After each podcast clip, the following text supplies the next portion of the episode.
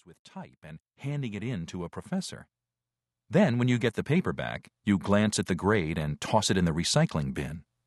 If you look at writing that way, it's unlikely that you'll improve much as a writer.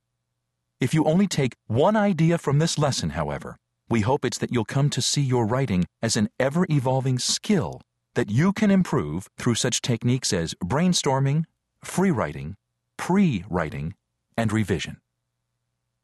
The first step in this process is learning to become a critical reader, someone who is able to look underneath a text, break down the parts, and then put it back together again. The second is to think like a writer, always being on the lookout for a technique or a turn of phrase you can employ in your own writing. The third step is discovering your own topic, often a process itself of asking questions. The fourth step is to construct a first draft. And the final step is to revise carefully, making sure that your writing does and says exactly what you want it to. In this lesson, we focus on steps 1 and 2 critical reading and thinking like a writer. If you've already taken a college course, you've no doubt heard the phrase critical reading. This term is often bandied about but rarely defined. First, let's talk about what being a critical reader doesn't mean. It doesn't mean learning to smirk at everything you read. It doesn't mean taking the pleasure out of reading. It doesn't mean scouring every single line that you read for its subliminal meaning. When professors talk about being critical, they're not talking about criticizing the way your best friend might criticize the color of your pants. Think of the concept of a critical reader as synonymous with conscientious reader, or self aware reader, or even simply conscious reader. Reading critically means simply that you are constantly evaluating the claims, evidence, and tone of a text. You are talking back to the text, questioning its assumptions, and engaging in dialogue. Texts are written, after all, to be read. So read them actively, not passively, and you will become a critical reader. We live in an era in which the lines between fact and opinion blur.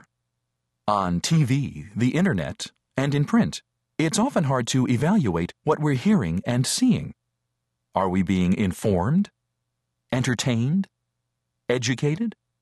Are we being sold a product? Becoming aware of a text's purpose and what techniques it employs on the reader will help us become critical readers. And when we say text, keep in mind that visuals and graphics are also texts in a very real sense. They are designed to persuade, inform, or educate us, just the way words are. Think about it. Why do pieces of classical music get used in some commercials? Why does rap or classic rock get used in others? Why does one novel use the first person I while another uses a third person omniscient narrator? Why are movie trailers almost always narrated by men? Why does an insurance company insist on using a reptile with a British accent as its spokesperson? What do politicians mean when they talk about family values? Even if you can't come up with definitive answers to these questions, if we talk back to the text, if we question both the information that's being delivered and the way it's being delivered, we can become more aware of its purpose. We can begin to understand what effect the authors of that text are trying to achieve on us, the readers, the audience. So, how do you become a critical reader? You start, as we suggested earlier, by interrogating the text. Start by asking, What is the purpose of this text? In classical rhetoric, philosophers employ the idea of the rhetorical situation. This basically means why does this text exist? Is it to persuade? Is it to inform? To entertain? Often a text claims its sole purpose is to inform, when in fact it is making an argument.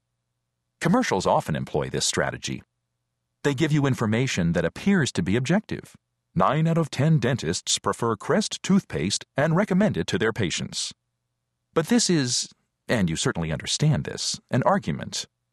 The commercial selects a particular piece of information and withholds others. Or a fashion magazine has pages and pages of photographs of models wearing beautiful clothes.